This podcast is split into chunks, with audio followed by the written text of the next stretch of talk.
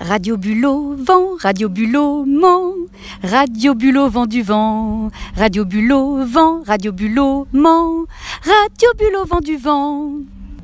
Vous voulez les bénéfices d'un robot qui travaille à votre place, fait tout dans la maison sans avoir l'air de céder aux sirènes de la modernité que vous dénigrez depuis longtemps, adoptez un robot vintage. Sous son air d'objet vintage, vous pourrez le dissimuler à vos proches. Vous pourrez choisir parmi un grand nombre de camouflages possibles, radio ou platine topaz des années 50, mixeur des années 80, aspirateur, millésime au choix. Alors n'hésitez pas, faites-vous plaisir.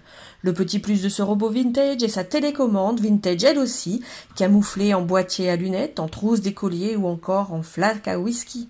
Alors n'hésitez plus, offrez-vous un robot vintage et profitez de la vie moderne.